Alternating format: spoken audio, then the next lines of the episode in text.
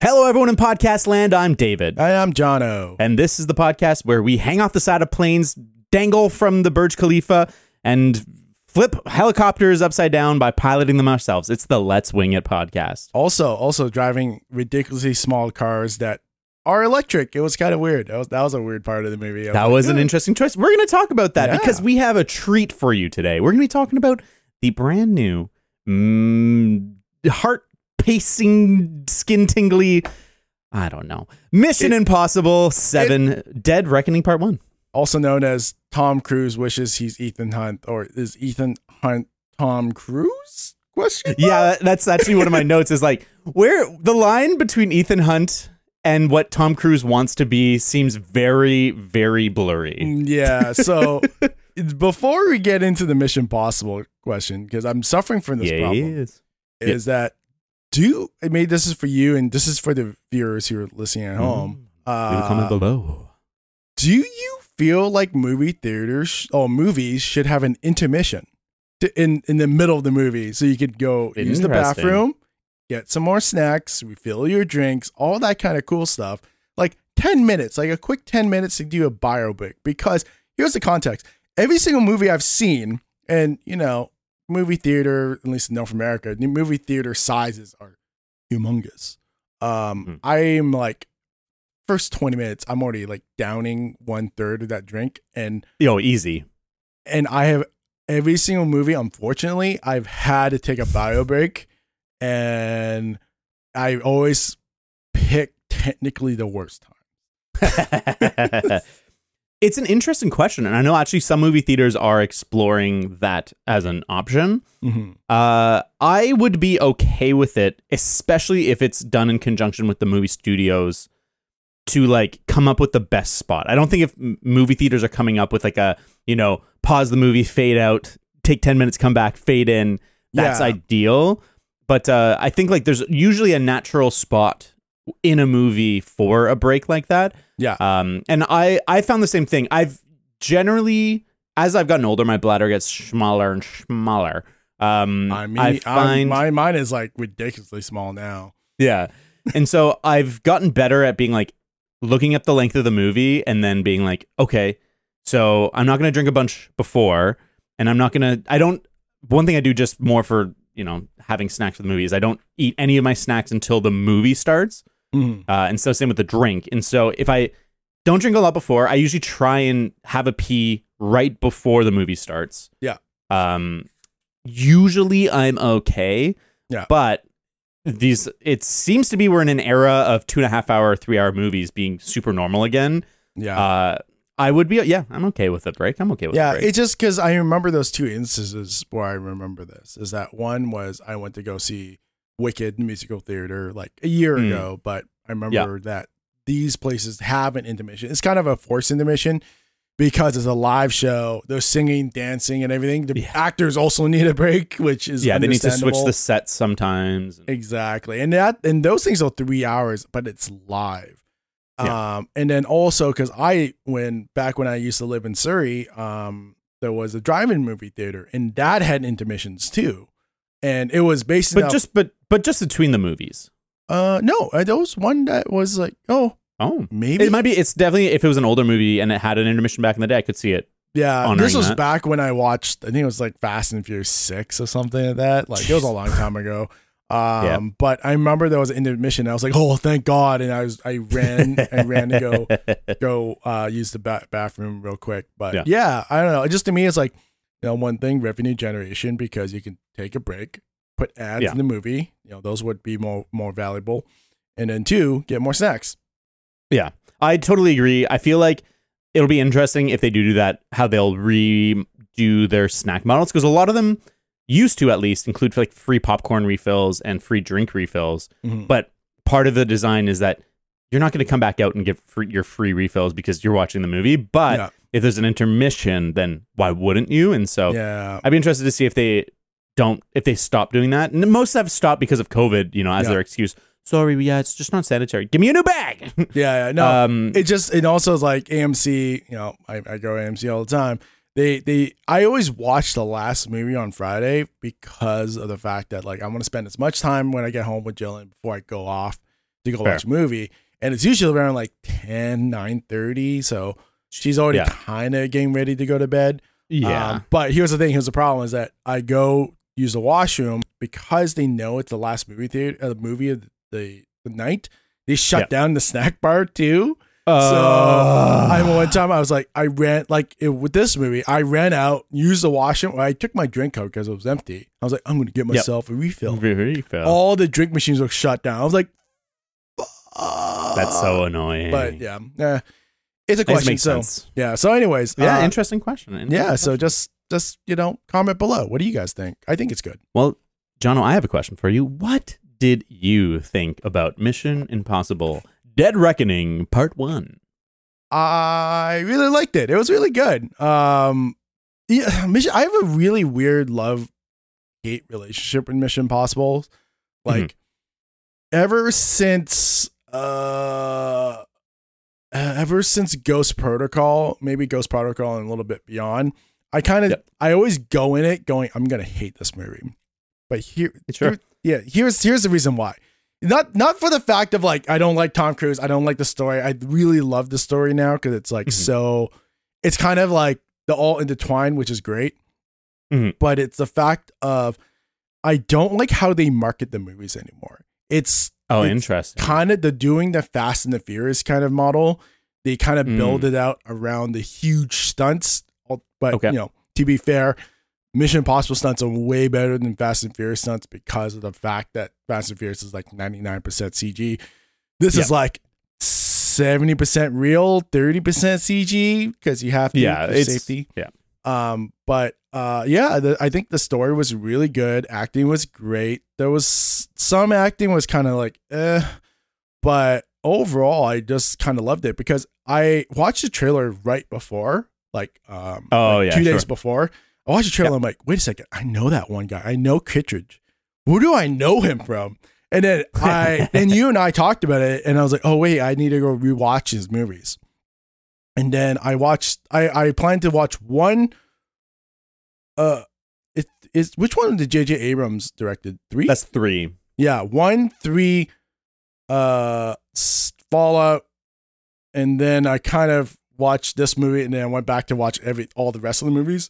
Oh, nice. Sure. Which is great.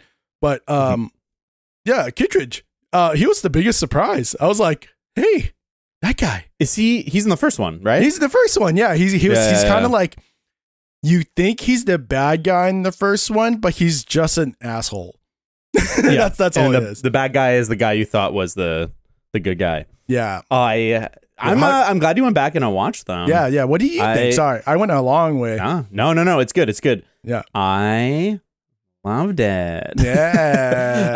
I have high expectations of the Mission Impossible movies. I think 4, 5, 6, they've really elevated it and they are doing, you know, classic James Bond better than James Bond has been doing it. James Bond sort of went the other way of becoming more, you know, art house and self-serious and really distancing themselves from that Austin Powers like goofiness. Yeah. But I think they lost an element of fun. Yeah. And I think Mission Impossible carries that torch forward. This movie is so fun. It's so exciting. It's fucking thrilling. Yeah. And they do.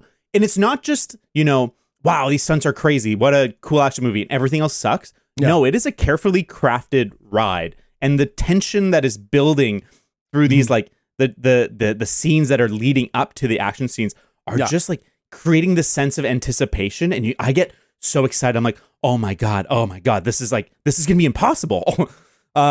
This is gonna be so like, how are they gonna do this?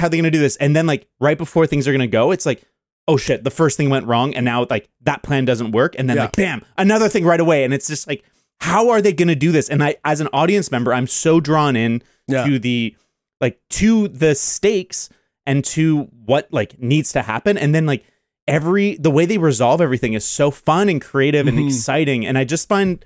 Like, this is what I want action movies to be. Not just stupid. Yeah. Not that, and like, it's not that this is like got a really insightful thing to say about AI or anything. Yeah. But it's like, there's a lot of thought and craft that goes into making this as good as it is. Yeah. And I loved it. If I'm going to give it a number rating, it's like, you know, mid-8s or something. It's not like a 10 out of 10 or something, but as far as action movies go, it's fucking awesome. It's like one of those movies where I just like, I went in going, it's going to be standard, but I'm going to spoil it. It was we're gonna be talking freely about Mission Impossible. Yeah, so it's Mission Impossible. So I mean, here's a quick, super quick synopsis. Elsa's in trouble once again.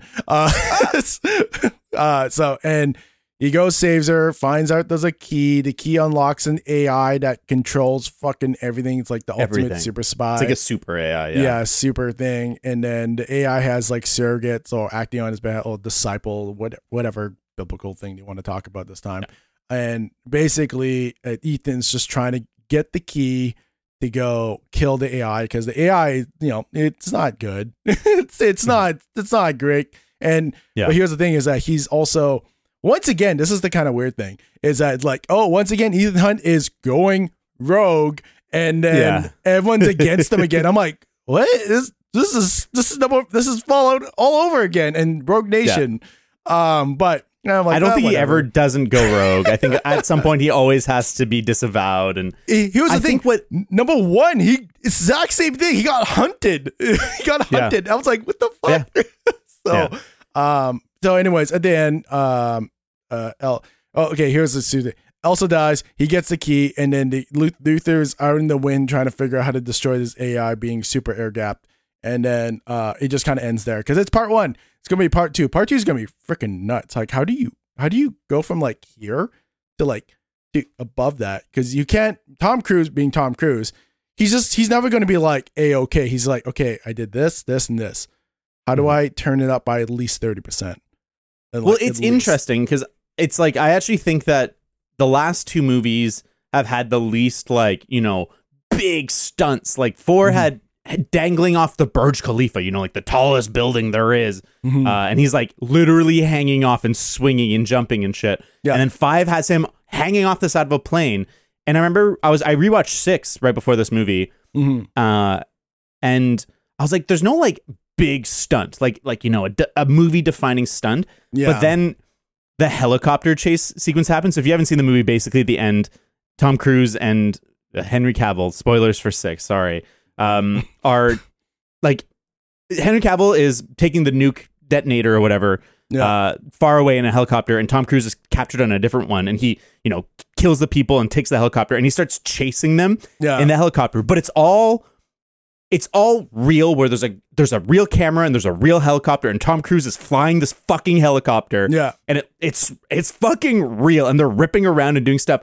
Obviously it's enhanced with CG in the sense that like, they're not going to ram each other and like crash into the ground. Yeah. But a lot of the stunts he's doing is so real, and it's so thrilling. But what I think they've gotten better at doing, and I think this one is included, is that it's those action scenes serve to ground the movie in like this weird, crazy way that like the car chases in this movie. Yeah. They're like, we just reviewed Indiana Jones. Go back and listen to that if you haven't listened to that. Yeah. But there's like a million extended chase scenes in that movie that have zero impact, because you're like, oh, there's no real stakes in terms of like shooting this movie. There was no real danger. There's nothing that's real about this. Yeah. Whereas in this movie, some of like the really simple car stunts, they set up interesting stakes, but then like, you can tell the way the camera's mounted and the way things are moving that like, Hayley Atwell is driving that car right now. Tom Cruise is driving that car right now. And like,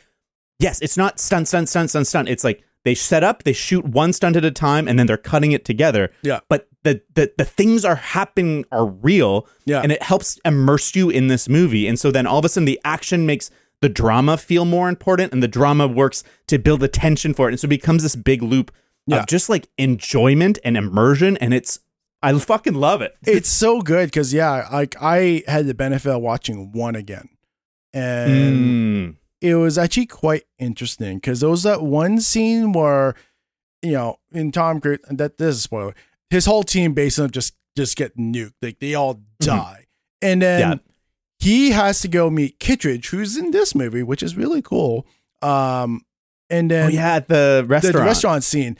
And then I remember as a kid, I didn't really think about it, but now as an adult, that's where he actually kind of learned about practical effects, because that was, the whole thing was real. Like, there was padding, there was safety stuff and whatever.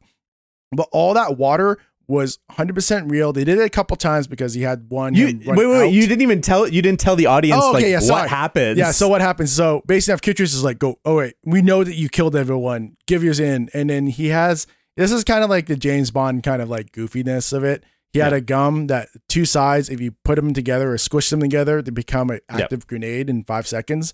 So he squishes it together. This restaurant has a huge aquarium. It's huge. Huge. I think it was thousands of liters. Yeah, thousands of liters. Maybe more, I don't know. Gallons or whatever. And he throws it against the glass. The glass bursts and he runs out. And everyone's just like confused, but he knew what's going on. He runs out. All this water just comes gushing out.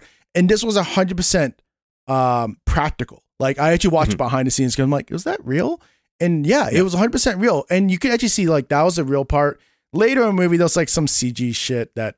Yeah, on the train and stuff. Yeah, it doesn't really sell it as from that one. That one looks so practical. And you can kind of see him like, oh, I think Tom Cruise learned that from this one, because the second one, no offense to John Woo, second one was garbage. And that one's so much fakery in it, but had a lot of practical effects to it too. Yep. So there was like kind of a blend, but mostly fakery. And then it kind of starts getting grounded back into realism. I think 3 was kind of half-half. Good blend. It was half-half, but 4 is when it like got back to the good shit. So I mean, I think it grounds it to be realism, because like, oh yeah, like, you know, Hayley Atwell crashed into like cars all through Italy, and that was real. And her making a joke going, oh, who parks like this? Like, and it's real. Like, I've been to Italy. I'm like, yeah, they park like assholes, like literally everywhere in that whole town. And the practical effects was great. The only one that was kind of like, it wasn't really necessary was the train crash, like the train engine crashing into the river, because they really did that. And it was such a big stunt. And I was like, I get it, but also necessary? Question mark? I mean, it's a valid question. No. I think that it adds to like the entire unit of the movie, where if you like, I find when I watch a Mission Impossible movie, my CG DAR is on high alert, where like anything where it's like at the shot that it's like in 6 where the helicopters crash together, all of a sudden I'm like, wow, this is the most CG shit I've ever seen. And it's the same with this, when like there'll be a shot where something too crazy to do practically gets enhanced by CG. All of a sudden it's like, wow, that's really CG. And I'm willing to forgive the movie because like right after they'll go back into something practical or whatever. Yeah. And so I like that they like really, you know, crashed this train. And obviously like some of the sequence of climbing the stuff, it's like, it's a little enhanced. It's but I feel like it's exactly, I know, I was thinking that exact same thing. Yeah. It's such a fun sequence. I like big picture stuff. Yeah. What Mission Impossible 4, 5, 6, 7 have done really fucking well is they set up the stakes, and they're really clear. Like on these broad missions, they'll be like, they'll have literally scene where like, okay, the mission is this. Go get the key. Okay, now the mission is go get the key. There's like layers that are added to it. But within each individual like action sequence, they'll be like, okay, this action sequence is we have to go steal that key off that guy right now. The half of the key, we're going to have to slide our key into it. We're going to have to check if it's real. Yeah. But then like, so you know what the stakes are, but then little by little, they're adding a little bit more. Oh shit, there's a suspicious bag that's going through the thing. Oh, okay, we got to worry about that. Oh, wait, that girl just pickpocketed this guy. Okay, shit. Oh, fuck, now there's U.S. agents that are chasing them. So it's like, you know exactly what they need. They need the key. They need to walk out of here with the key. But then there's all these different layers that are coming in and out. And like, they're kind of dealing or dispatching with one layer at a time. Yeah. And then the other thing gets heightened. And then all of a sudden, oh, the other one's back in. And it's just, it's super clear what's happening. Yeah. It's super clear what the objective is, but then it's just like this full chaos that you understand. Yeah. And I think they do it better than any other action movie of like setting it clearly and making it that it's super easy to follow. Yeah. But that it's always exciting. Yeah. Cause I mean, there's a couple of things I want to kind of unpack from what you just said. Because like first thing was like, yeah, Mission Impossible action movies is kind of a category on its own. Like I like action movies in general. Like I'll sign me up for any action movie. Like I'll probably watch it. like Extraction series 1 and 2, John Wick 1 to 4. Granted, 2 kind of sucked. 3 was really good. 4 was, I think, almost near perfection. What I would consider an action movie. But here's the big thing: is that like John Wick and Extraction has like the tendency of like really quick cuts. Sometimes John Wick a little bit longer cuts, and it's all about just like chaotic and just showing movement on camera. Mission Impossible action is so wide scale. It's like, you know, going back to the Italy scene, it's like, you know, they're in the car chase and they're handcuffed together. They're trying to figure out how to drive correctly. And then you have Paris in this Goliath of a car, Uncharted once again, and literally just crashing into everything. And she just doesn't give a shit. And I see there's a reason Tom Cruise says to go watch this in IMAX. Go watch in IMAX because it does give that kind of depth to the movie and how big everything is. You cannot enjoy this movie in a at-home monitor unless it's like a 77-inch. But even then, it kind I think you would would enjoy it, but you're losing something about it. This movie is designed to be seen in theaters, and like yes, your home theater is awesome, and you will have a good time watching it at home. But there's something special to the excitement of like having, you know, the volume almost at that point where it hurts in the screen that's larger than life. And it's just like, it's such a great theater movie. And I think Tom Cruise knows that. And like, that's why Top Gun did so well last year. And I don't think this movie will do as well in terms of money as Top Gun, because it's not as like standalone in the summer, but I think it will do well. People will go to the theater to see it because like, it's fucking real. It's such a good, like, and also, like, just even like the storyline telling. There's one point I wanted to talk earlier. It's so like topical. I'm like, holy shit! Like, did he predict this was gonna happen? Because like ChatGPT is on its peak of like everyone's talking about it at least once a day in any news article. And this one is based off like, oh, let's make ChatGPT a spy that was supposed to kill itself, but it chose not to. And it was just so interesting because like at first, like the only kind of like wonky, non-practical part the whole movie was probably the beginning because everything was CG. Because only Mr. Beast is the only one who can get a sub now. So, but like like the sub shoots a torpedo and the AI tricks it to shooting an enemy sub. And the torpedo comes back to kill them because the AI for some was programmed to take out the sub.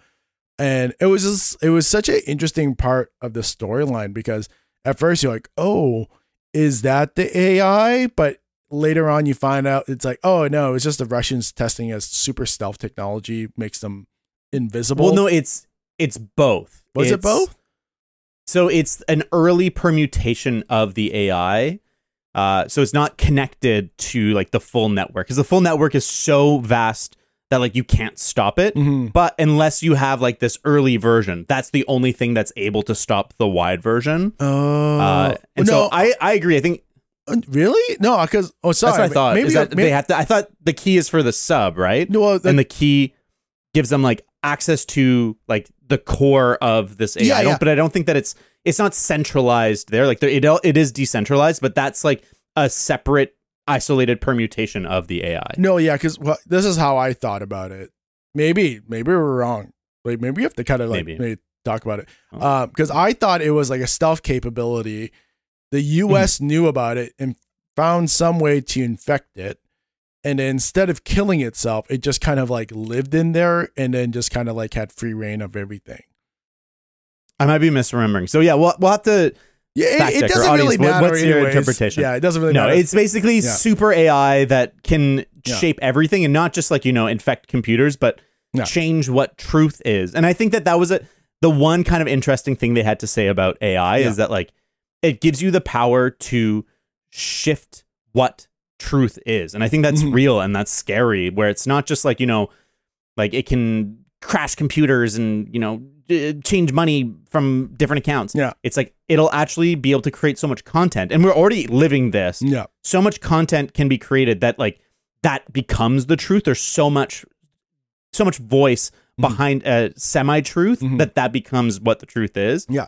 And I think that's scary. But I also think that it's I think this one's more coincidence. Yeah. but that the movie starts with a sub syncing. Yeah. It was just, it was kind of interesting of just like how it kind of came to be.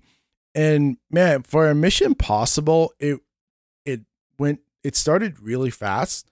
Then it became really slow, which is really good. I like how movies can give breath. Like that's my favorite kind of thing. And then it can ramp up and it can stop. And it doesn't feel like it's interruption. It felt like I needed this. It's not like Super Mario Brothers movie where it just go like happen. And near the end, there's a breath, which I'm like, oh, thank God I can like breathe a little bit. And then it just finishes off. This one just had like really good, well pacing. And it's kind of something back to what you were kind of talking about. It's that like, you know, I always subscribe to the Matt and Trey for South Park kind of storytelling. It has like, and then this happens, then this happens. But then this happens, because like every mission or every scenario that Ethan Hunt gets into and him and his team, there's always something that goes wrong. And I think the beauty of the movie is that Ethan Hunt, he's kind of like supernatural, but he kind of feels like he could kind of be a guy. He could kind of be like a real dude. Yeah. Except for Rogue Nation, where he memorized all those bank account numbers. I'm like, no shot you can memorize all those numbers. Like that's like, to me, bullshit. That when I rewatch Rogue Nation, I totally forgot about that. I'm like, that's the stupidest part of the whole movie. Like him going, I can memorize 1,000 numbers. Yeah. I'm like, no way. But yeah, like it's just that. Here's the thing of this storyline is that like, yeah, like what you're saying is like kind of like create content and kind of create truth and distort reality.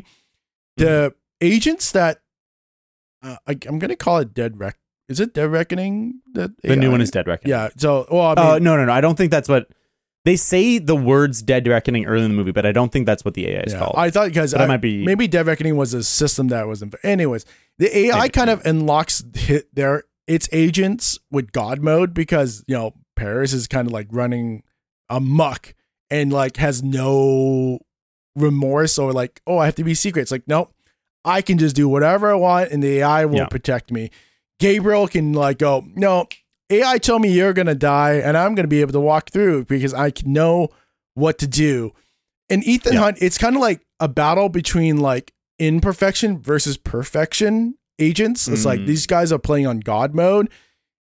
Ethan Hunt is kind of like that, you know, the main character of a video game where he's just gonna be able to figure things out and kind of be able to achieve his goals. And that's what I loved about the movie. I was like, this is such cool storytelling. Well, I like that analogy of like, you know, they're playing on God mode and he's just like this scrappy little fucker who just makes it work. And I think that's like the thrill is like, he's, you know, he is a superhero essentially in this movie, but it's like, it's always things going wrong and he has to just like find a way to make it work. Like even, you know, the landmark stunt in this movie where he rides the motorcycle off the hill so that he can base jump into the train. Yeah. We knew that was happening. I knew that was happening based on the promotional materials. They pushed that stunt really hard. Yeah. But the setup for it, I didn't know. And I love that it's like, okay, we're going to have to get on this train. There's this corner that the train's going to have to slow down about. So that's a good time for your motorcycle to jump, land on the train. Yeah. Easy peasy. Mm-hmm. But Gabriel, equipped by the AI to know... Mm-hmm. One of the first things he does when he's on the train is he basically puts the train in turbo, breaks off the brakes, breaks off the slowdown button. Yeah. And so that it's going to blast through all these places that Ethan would be able to jump on. Yeah. And so they have to figure something out. Simon Pegg's like, okay, well, let me give me a second. I'll figure out where you can jump on the thing. I loved his sequence of just like, keep going that way. Mm-hmm. Yeah. And then Ethan's like, when's it going to go down? He's like, yeah, just keep going. You'll go down eventually. And it's just like the perfect comedic. I love like, you know, I think you said this earlier, Mission Impossible has like these little fun comedic moments. I think the perfect addition to this movie, literally, other than Luther, is like Simon Pegg's character. Like Simon Pegg is so good at delivering, not like big ha ha ha. Like it's just like yeah, like you just enjoy it. Like he just makes it so grounded. He brings a ton of levity to the movie without being like a joke. Mm-hmm. Like I found some of the earlier ones where you're like, oh Benji, like that's fucking stupid. I remember like in Fallout, which before this was my favorite one, it might still be, there's like a thing where he's like, yeah, you know, just like turn left. And he's like, what do you mean turn left? And he's like, oh, like left is jumping from windows. What do you mean? And he like rotates the map. Yeah. He's like, oh, I had it in 2D. And it was one of those moments where I'm like, oh, it's like, it's a joke at his expense. It's believable and it's fine. And it's a throwaway thing. Yeah. But I like that they don't do as much at his expense. Mm-hmm. And I really like that part in the airport sequence when they're, you know, they're chasing down Hayley Atwell, trying to figure out the key stuff. And Benji finds out that there's a bomb in one of the bags. So he goes and chases it. And then the bomb is like, has his name on it. Like it's like the AI knew that he would find it, and they have to figure it out. All the questions and the riddles and stuff. It was so interesting, that whole riddle part, and just like how usually enough especially in Rogue Nation, like the sequence war in Rogue Nation where they have to get the British Prime Minister's like voice authentication and the fingerprint, and like how Ethan's always like one step ahead of everyone.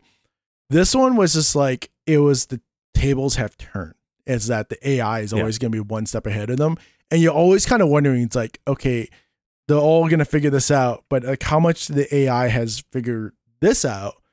And thankfully enough at the end, I'm going to assume that Ethan kind of got finally the upper hand against the AI, because Gabriel thought he had the completed key. Oh yeah. And then this is the kind of like, one of a couple parts I want to bring up later when we kind of talk about what we don't like about the movie. But it's like him opening up, like going in his pockets, like, I don't have the key, Ethan. And I was like, oh, like that part. I was like, ugh. But I hear you. Yeah, it was just like, I don't know, like there's a movie. It was just like you knew he was gonna win, but I think it's just like how any other, like if anyone here watches anime, it's like a lot of anime is just copycat, but it's like, I enjoy how he gets there. And 100%. Yeah. That's how you have to remember it. And that's like the really cool part. Yeah. And I think like they did a good job. I think they did a really good job making this feel like a complete movie while clearly being open to a sequel. Like I felt like at the end, I was like, mission accomplished, but it's not like they don't know where the sub is, but now they're like, that's what they're going to chase. It's like, where is the sub? They have a little more information than they did. So that's going to be clearly the focus of the next one is, you know, everyone chasing down this sub. Yeah. But, I feel like they have a master's touch at having a bunch of threads kind of like interwoven. And then they kind of just like start to interlock at the right moments. Yeah. Like, all the Gabriel stuff, he's kind of just like always around. I think one of the things I don't like, if we're going to kind of move towards that, is I don't like when they kind of retcon, you know, former rival or like, you know, former brother, like Uncharted 4. It's like all of a sudden he has a brother. Oh, okay, sure. Is it his brother or like, is it? In Uncharted. Oh yeah. But this one, it's like, oh, it's the guy who killed his partner, and it's not quite as personal, so it was okay. It actually, this movie kind of had a little reminiscent of what I kind of liked and didn't like about Indiana Jones. It was actually kind of weird when I saw this part. Is that they kind of interjected past events. They're going, yeah, this happened, and then he aged Tom Cruise in this one too, in that one little like quick sequence, like you see him in like a little flash. I didn't even notice. You can tell because I watched one before this one, and one thing I got to point out, man, watch Mission Impossible 1, the scene where he gets back to the hotel where everyone in his team dies and he's just kind of collecting himself. Man, Tom Cruise was a little thin kid, like he's so like lanky. His tank top would like was not filled in. He's very lanky. This one now he's kind of like properly built. Like you see him, he's a healthy adult. But well, it's like I think the body standards for men have shifted to being more beefy. Yeah, more beefy in 2023 than they were in the '90s. The '90s was like was skinny boy. Yeah, well, he was like, you know, Tom Cruise isn't like a beefy guy, but he's like, you know, he's enough that you can go past. He's like he's buff, but he's not too buff. He's not. Yeah, he's strong enough that he could fight these big dudes and with win. His superior technique and will, he can beat them. Yeah. Oh. Yeah, where was I going with that? So you didn't like the part where the interjection does that part. This is a big part that I didn't like. I kind of didn't like Elsa in this movie. like, because they didn't give her enough to do. They didn't give her enough to do, but also like Rebecca's, like the actress Rebecca Frosh, Rebecca Ferguson. She felt like either it was her character, they didn't write enough. She just didn't look like she wanted to be in this movie. It was just kind of like, it was so kind of like, eh, like her performance is like, oh Ethan.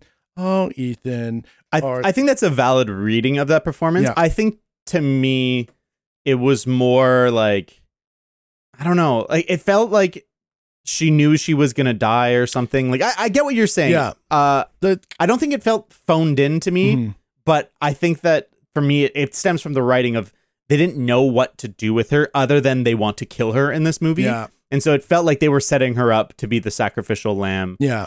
Even the fact that they fake out. So one thing that I'll teach you guys listening, when a character is going to die, they often pre-kill them. Yes. So it's pretty normal in a story to like kind of prepare a brain or prepare an audience for someone's death by like having a fake out death earlier. Mm-hmm. And so when she was fake dead, I was like, oh, she's going to die. Yeah.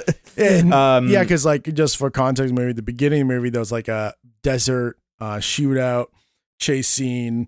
Action movie because these hunters are going after Ilsa because she has the first half of the key, somehow got it from Gabriel, and then everyone's kind of chasing her. And then, like David said, fake out death, like she's not really dead. But like it was just such a shame because like the Venice scene, I loved that Venice scene like so much until the point of spoiler again, Ilsa gets killed because a little bit. Just a background in this, Gabriel comes back and Gabriel in a big kind of like group meeting with almost all the main characters with Vanessa Kirby, the White Widow, Hayley Atwell's character, Elsa's character, Tom's character. Yeah. Everyone's there. And he's like, Ethan, you got to choose which one is going to die. And yeah, I didn't like that either. It ultimately kind of like happened because I loved how the AI jacked his comms and kind of like Benji's giving Ethan directions in all these like tight canals going left, right. But the AI just hijacks it and lures him into a trap with Paris and that other dude. I don't remember. Oh, I like that fight scene. Yeah. I thought that was pretty cool. So the setup for that scene is like, he basically gets cornered in this tight little alley, like maybe 2.5 feet wide. Yeah. And then there's fences at both ends. And so it's like this long, skinny thing. And then Paris and the other henchmen are blocking him from both sides. So he has to fight his way out while they're trying to contain him and kill him. And so it's like a little bit of that old boy hallway fight where it's like there's only one plane of movement. That's what I was thinking of. I'm like, this is a freaking old boy. Let's with less people, but old boy style. Yeah. But it's a cool fight and like it's visceral and it's like the threat is real because like they're swinging. There's only... Like he can't dodge. He has to just block or like deflect and stuff. And so I really enjoyed that fight. And I broadly, the whole movie does really clever little setups. Like one of the car chase scenes I really like. Mm-hmm. So Hayley Atwell's a thief and she's kind of like, she's a career thief and she's always on the run, always escaping. Yeah. And so at one point he needs her. And so he handcuffs her to him because he doesn't want her to escape again. Yeah. But he handcuffs her to the hand where she'll have to drive, but she can't drive well. Mm-hmm. And so there's this whole chase scene where, they're like, they're in the wrong seat and he's just coaching her through driving. Yeah. And then all of a sudden he's like, no. She's like, I'm not doing this. And he has to drive one-handed. Mm-hmm. And it's just these like little flourishes to the stakes and the setup of the action scenes that make it exciting. Yeah. Like going back to the hallway fight, it's like, okay, it's a 2 versus 1 fight. Yeah. We've seen that a million times in this tight little 2-foot corridor. Yeah. Okay, yeah, that's another little modifier that makes this a unique, memorable action. It's interesting, yeah. Even going back to what you're saying, it's kind of like, it is like the usual trope. There is a car chase. There was a motorcycle scene. There's all these things. But then, because of such masters of it, they can just add just a small, like when you think about a macro level, I'm like, fight scene in small little gap. Yeah, whatever. But because they're so good at writing and directing and choreography and everything, it's just so perfect. And the one thing to add to the scene, this is the one reason why I love it, when you said visceral, it's very violent. Like when you actually think about it, you're like, I haven't really seen Ethan this violent before, especially when he's with a pipe. Like, he's fighting people with a pipe. You see that desperation in his eye that he could actually die. And then he gets to the point of violence where he finally, I don't know if he killed that other guy or just incapacitated. I don't think he killed him. Yeah. And then you just see that one moment where he looks at Paris and he has so much rage, like, saved up that he remembers his humanity, knowing what's right, and doesn't kill Paris because Paris is manipulated. Yeah, he like smashes the pipe and it looks like he's going to crush her head, but he just smashes right above her head because he's a good guy, he can't kill like that. I mean, yeah, it's kind of weird too because he's killed a lot of people and usually enough it's, maybe he's a little sexist, but he kills a lot of guys and no women. And even though women have just literally come after him, and he's like kind of a weird savior complex too, because and Fallout, if you remember, there was that part where he finally gets he's still in Paris. He goes in and he's about to get out, and there's that cop there. The cop gets kind of shot, and he saves her. And he's like, man, he loves saving women. Yeah, 100%. And also, I think they kind of like commented about that whole aspect of Ethan's character, because he's like he'll always like the people he's trying to save always dies. I'm like, kind of weird but it actually is true because he saves Ilsa in Reckoning, and then she eventually dies, which is kind of like now I'm talking about it. I'm like, oh, now I kind of see why Ilsa had to die. Yeah, and it makes sense for the arc. It's a shame. I love Rebecca Ferguson in 5 and 6. I think I agree with you. She just didn't have much to do in this, so she doesn't give her best performance. Like, she might be, strangely enough, she's usually been my favorite, but this movie, she might be my like least favorite of the ragtag hero group. Yeah. Like usual, I love Simon Pegg. Ving Rhames, it's nice that he's like a main player again, because he hasn't been a main player for a while. And then I'm so glad Jeremy Renner is no longer part of this franchise. Oh, yeah. And I liked Henry Cavill last time, but he's... Is he dead? Jeremy Renner? Oh, Jeremy Renner. Yeah, I did not. In real life? No, he's not.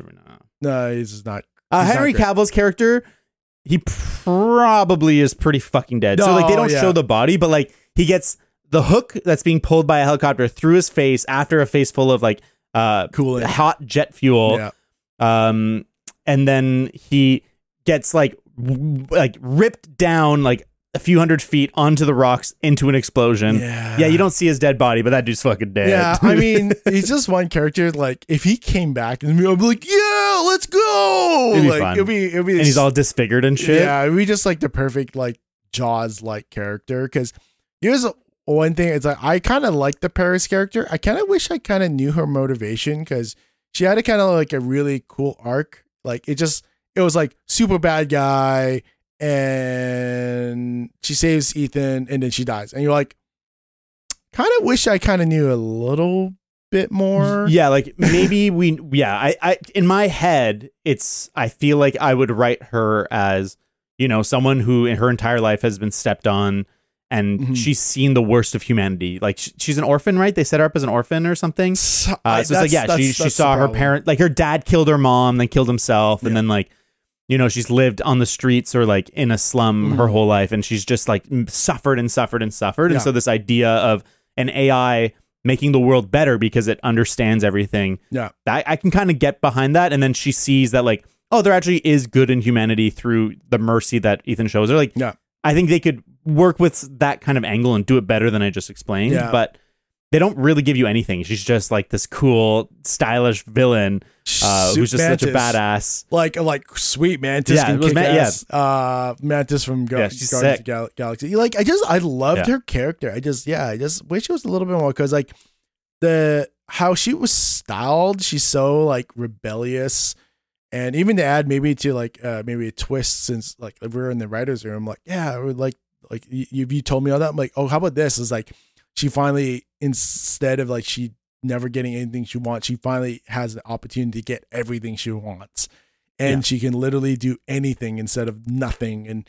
just like, and she just does everything, which is true in the movie, because she's like, she literally goes through the whole movie with zero consequences, because it's like that truck scene. I know I've said this so many. I just loved it. I just loved how menacing that truck is, and just adding into the car scene chase, I loved it when they go down the Spanish steps Oh, it Spanish-like steps, which is kind of weird because it's not in Venice. No, they were in Rome. Yeah, sorry. They were in Rome. Yep. It's the Spanish steps. You see Hayley Atwell trying to drive, and you just see Paris.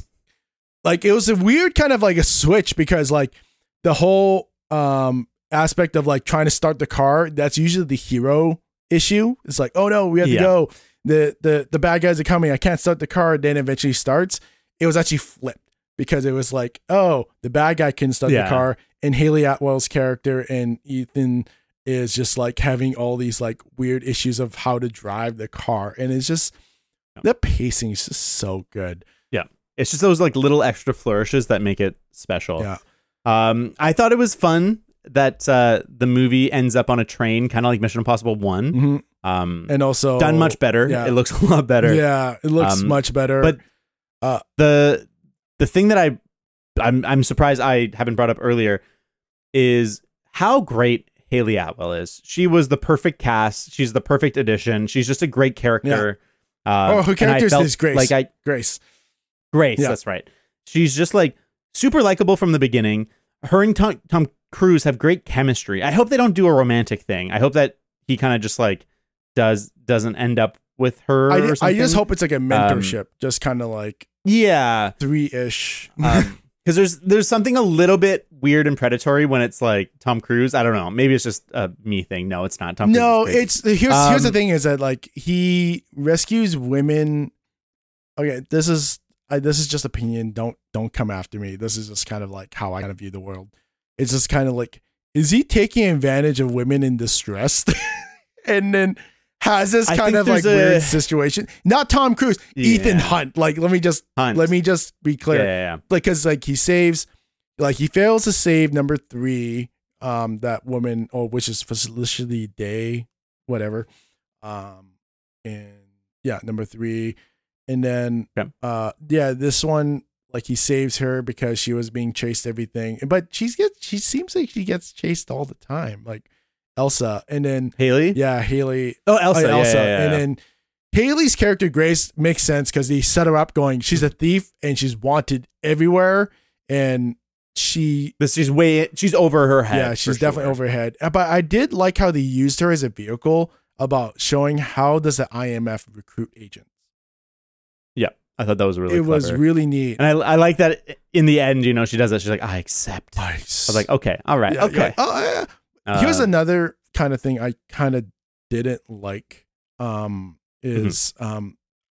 went in going, Vanessa Kirby, like, I love her. She's so like wonderful, gorgeous, and she's a great actress, but it felt like, was she really needed? And also you can kind of see they kind of forced a storyline that might be explored in the next one, or maybe a future Mission Impossible, because, just the storyline, just to remind everyone, is that they were going in the train to meet Vanessa, the White Widow's character, was going to meet a buyer who had the other key, which was really cool. Yeah. Lo and behold, the other person to buy the key was the CIA director, Kittridge, which everyone was like, oh, they kind of made it like a big deal, but I was kind of like, that makes sense. Like, you know, he would. It makes sense. I'll give the movie credit. Yeah. I didn't expect it to be him. Really? I didn't really think about it. Because I don't think the movie they make a huge deal about like the buyer. Oh, who's the buyer? Yeah. It's just kind of like, oh yeah, she's selling it to someone on the train. I didn't think about it, and I was like, oh shit, okay. Oh really? Yeah. For me, I'm like, I didn't have that reaction. I'm kind of like, yeah, that makes sense. Like, because the U.S. was really wanting to get control over the AI because it's ultimate control. I kind of like feeding into, you know, Ethan Hunt as like written as the savior kind of character.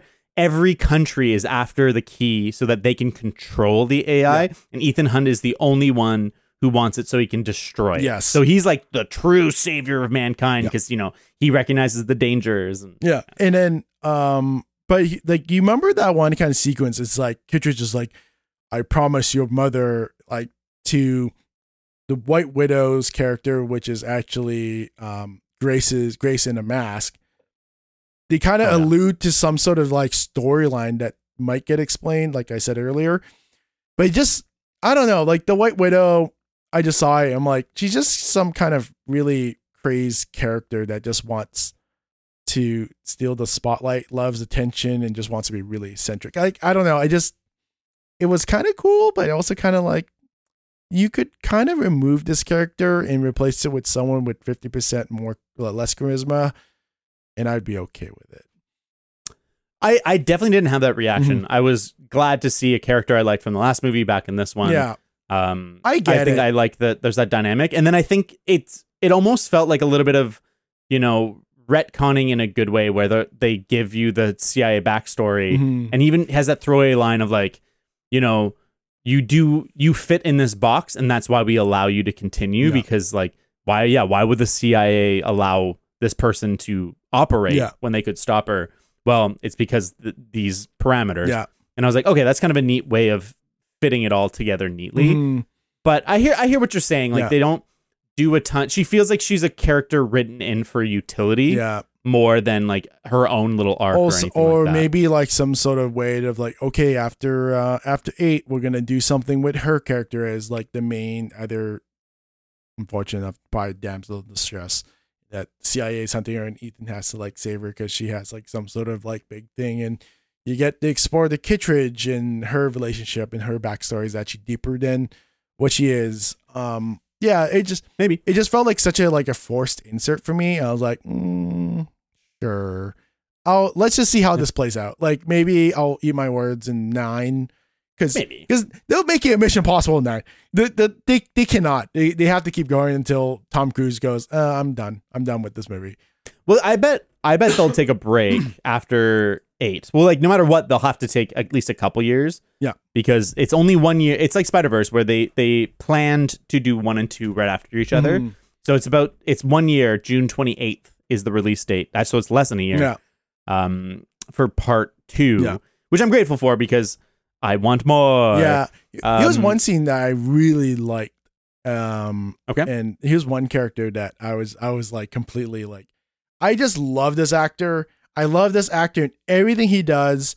It is Carrie Ellis, who plays Dillinger, who's also in The Princess Bride. He's in the Psych. Oh, he's the director of National Intelligence. I fucking love this guy. Every time I see him, I'm like, fucking yeah! Like he's just so charming, lovable. Like I just love him. Yeah, and I just love that scene how he's getting described what the IMF is. And mm-hmm. he's like, wait, so there's a task force that the American government barely knows about. All you guys kind of know about, and they do everything that you can't do. And they're like, and you can kind of see that these people are the directors of all the alphabet agencies out there. And they're like, mm-hmm. like they're like, it's like. It's just such a bizarre situation where you can see how yeah. like how amazing Ethan is as a character. Yeah. And then lo and behold, everyone gets knocked out and Ethan's there. And it's just like it's just so crazy how they just wrote that whole scene. And because from the trailer it looked like the AI was killing everyone because it was just green smoke, but it was just knockout gas. And yeah, I loved it, just how smooth it was. Well, I love that part because it felt very like classic Mission Impossible, mm-hmm. like TV show level yeah. classic, where it's like, you know, the setup.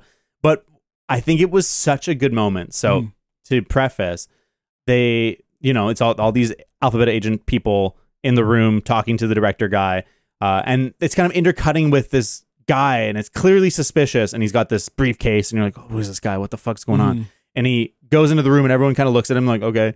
And he opens it, green smoke, face reveal. It's Ethan, and so everyone's knocked out except for Kittridge because he gave him a breather or whatever. Yeah. And you're like, okay, they have their conversation, but Kittridge's like, I've got to call in security, and he kind of like, it almost feels like he's betraying Ethan a little the way he does it. And you're like, ah, oh, fucking asshole. Yeah. And he's like, well, how do you plan on getting out of here? He's trying to stall Ethan, and in the background, you can see him, and he's putting back on the mask that he came in with. Yeah. But then it goes into focus, and it's not that mask. It's a mask of Kittridge. Yeah. And I'm like, oh shit, he's gonna fucking get out as that. And I thought that was such a good little a good twist, because it's Mission Impossible. There's gonna be masks and face reveals and shit. Yeah. But it was a good early payoff, and it just happened the right way where I didn't expect it. And it was such a good like, oh shit, it's Kittridge. And then boom, Mission Impossible logo. Yeah. We get the little title sequence, the song. And I was like, oh yeah, we're fucking going. This is like kind of like the part of the comedic love of this whole movie. It's like Kittridge is like, oh, of course. And then he gets knocked, he gets tranked too. It's just like, totally. Yeah, motherfucker. And it's like, it just feels like, it is obvious, like, Mission Impossible has to do these kind of sequences. And it's just like, but when you see it and how well it's done, it's just, they keep kind of elevating how good it is.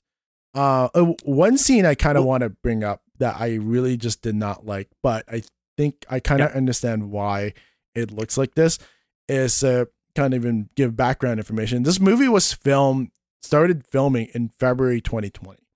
So it was right at the peak of COVID that this movie got shut down like multiple times, I believe, because of this. And the desert scene where Ethan is saving Ilsa in the desert, you can definitely see that it was a COVID like shoot, like to me, because it's just like, because they all have masks. Yeah, they all have masks. It's in a remote area. It's like who the fuck would like hide out in a deserted, half sand buried town, and it doesn't make sense. And the action was kind of, it felt very floaty. Like you can kind of see that they couldn't elevate it to the rate of like typical Mission Impossible. It just felt really more shooty than more fighty. Yeah, exactly. Yeah. It feels to me like a B-tier action movie where it's like it sucks when it's just people kind of taking cover, popping out to shoot and stuff, like a third-person shooter game. And I'm like, that's not great action. And there's a couple good, like, you know, takedowns and stuff.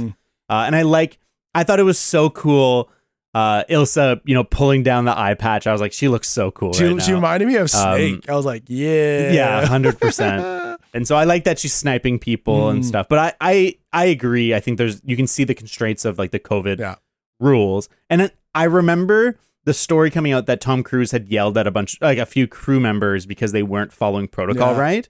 And I remember having kind of conflicted feelings that it's like, okay, yeah, he's producer, actor man yelling at this worker guy, but also being like, he's not wrong. Like, you guys should be following protocol because like, if you don't, this gets shut down and then like millions of dollars of like people's wages goes away and it's just wasted. And I was like, it sucks that he had to yell at people, but I was like, you know, making movies during COVID was probably really fucking hard. But also I think it's that too, like everything is shut down, but he was also, I think he was like pushing so hard about, you know, everyone following protocols too, because I think a lot of health agencies and everything were using Mission Impossible, this production, as a model of how to make a movie during.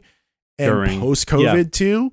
And I think honestly, if I was like, I've sat in the producer seat and I've had to restrain myself, but I think because the stakes, just like the movie, were so high, I think I would have just like lost it too. Cause it's like, come on guys, you guys to like change your behavior. Nope. Cause, even where I work, there's a production house, for Hulu. Yeah. Hulu. And you can see them, they're still following COVID rules. So it's, yeah, they wear masks still on film set. So, I mean, yeah, like I was actually kind of curious of which scene he was yelling at people at, but I think it might have either been the Venice aisle because that was very COVID too, because of how it looked. It looked great, and I didn't even think about it until afterwards. But I think it was either the sand part or the Venice part too. So I think that was great. Yeah, I'm not sure. But I don't have much else to say about this movie. If you haven't seen it, do yourself a favor. Go see it in theaters. Don't wait till it's watchable at home. It's just a thrill ride. It's a good time. You know how to see it at a really good rate? Go sign up for AMC. Oh, I've literally watched, I think, 8 movies. I'm pretty jealous about that. It only has costed me $25 so far. I think it's renewing next month. So. I mean, yeah, it's great. But yeah, actually speaking of just tangent on that. So, we're recording this very last minute. But tomorrow I'm seeing Oppenheimer, at 10 PM at the IMAX. Yep. So our next episode is going to be the Barbie one. It's great. But I kind of wanted to see Oppenheimer because everyone's saying this is the best Christopher Nolan movie ever, blah, blah, blah. But here's the one thing. This is the reason why I really like it. David and Mel explained this to me at work. The type of film they're using shows color really well, and somehow in Oppenheimer. Yeah. Apparently, it's very corrosive. It's not corrosive. It's very unhealthy. They stopped doing it, but I guess. Okay, yeah. Christopher Nolan set off a fucking nuke in this movie, so I think he just kind of he's gonna do whatever he wants. But I kind of want to see why this movie's IMAX reels is gonna weigh 600 pounds, and it's like if he's going to this kind of lengths in the kind of the meta of movie making, there's something kind of interesting going on. I don't expect David to go watch it anytime soon because Bart. I do want to see it. Yeah, but. Like I think I remember originally we both said we didn't want to watch it, and then I think close and closer. I've heard such good things. Yeah, it's great. But yeah, I'm really looking forward to seeing that movie. But here's my dilemma, because Jillian also wanted to watch this movie, not Oppenheimer, but Barbie. So we also have a dog Cadence. But I don't want to leave her home alone for too long, so we're gonna put her in daycare. So here's the stitch. I'm gonna watch a movie, Oppenheimer movie, at 10 p.m. tomorrow, and that movie is at least three hours. That's got to be So it's at 1. Jillian wants to watch Barbie the next day, and she doesn't want to watch it in the afternoon because it's movies that'll take up a lot of time. And we don't want to. The same issue is that her daycare, Cadence's daycare, closes at 5, and the earliest movie starts at 9. So I'm gonna have to go watch the movie, come back home. I'm probably gonna be home at 1:30, go to bed, wake up at 7, kind of get through my morning, drop Cadence off as fast as possible, rush over to go watch Barbie. I'm going to be dead on Saturday. I'm going to have to get a pen and paper to write notes because I'm not going to remember most of it. Oh, yeah. But yeah, I'm fucked. That's hilarious. No, I don't have a plan solidified for Oppenheimer yet, but I think I might go see it by myself. I'll see if Cassie wants to, but I might have to just go see it by myself, but I'll see maybe James or Riley or something. Yeah. With AMC, I can watch both. That's pretty sweet. That's pretty sweet. At any kind of movie theater, it could be IMAX, it can be Dolby Cinema, it could be anything. I'm jealous about that. Yeah, I have CineClub, the Cineplex equivalent, but it's one movie a month. One movie a month? That's pleb shit. Yeah. And then you get discounts on your other tickets, but it's not that great. But it's worth it for me. I go to enough movies that like it's $10 a month or whatever. Yeah. So $10 for a free movie ticket, and then they stack. So it's like. If I didn't go for 3 months, which never happens, all of a sudden I'd have 3 tickets for the next month. But I am thankful because, okay, just for viewers, is that before we did this podcast, I didn't really care about going to movie theaters anymore. I got kind of used to the COVID method of just watching movies at home. Yes, I watched Avatar: A Wayward Water without the movie theater experience. I didn't, regardless if it was the movie theater and whatever at home, I still would have hated that movie because it's just such a boring fucking shit movie. Sure. Yeah. Bro. Oh God, I fucking hate that. But me going back to movie theaters has brought back kind of like a I get why people want people other than the monetary factor about getting people back in the movie theaters. Yeah, because it costs more. Yeah, money. So Edgar Wright, Tom Cruise, all those people are right. You know, movie theaters is something special. It just, I hope people remember that magic and they can kind of like bring people back to the movie. Like during Jurassic Park, I grew up in a time where there was no seat reservation that you actually had to line up to go see the movie. Literally wait. I remember same amount of time the movie lasted to go watch the next showing. At least I remember when Spider-Man 3 came out, I was still in high school and we left high school. I think my high school ended at 3:15 or whatever. And the first movie showing, I think was like, it must've been 9. And we went directly from school right to the movie theater. We got snacks and then we waited in line and we were first in line, but like we just spent fucking 5 hours standing there. We probably had PSPs or something. Yeah. Just cause we wanted to see Spider-Man 3 so bad. Yeah. Too bad it sucked. But yeah, no, that's... I don't think it's as bad as people say, but that's a discussion for another day. It's okay. But anyways, that's the podcast. That's that. I would like to kind of thank all our Patrons. Let me just get their names up, see which ones are still there. Yeah, everyone's still there.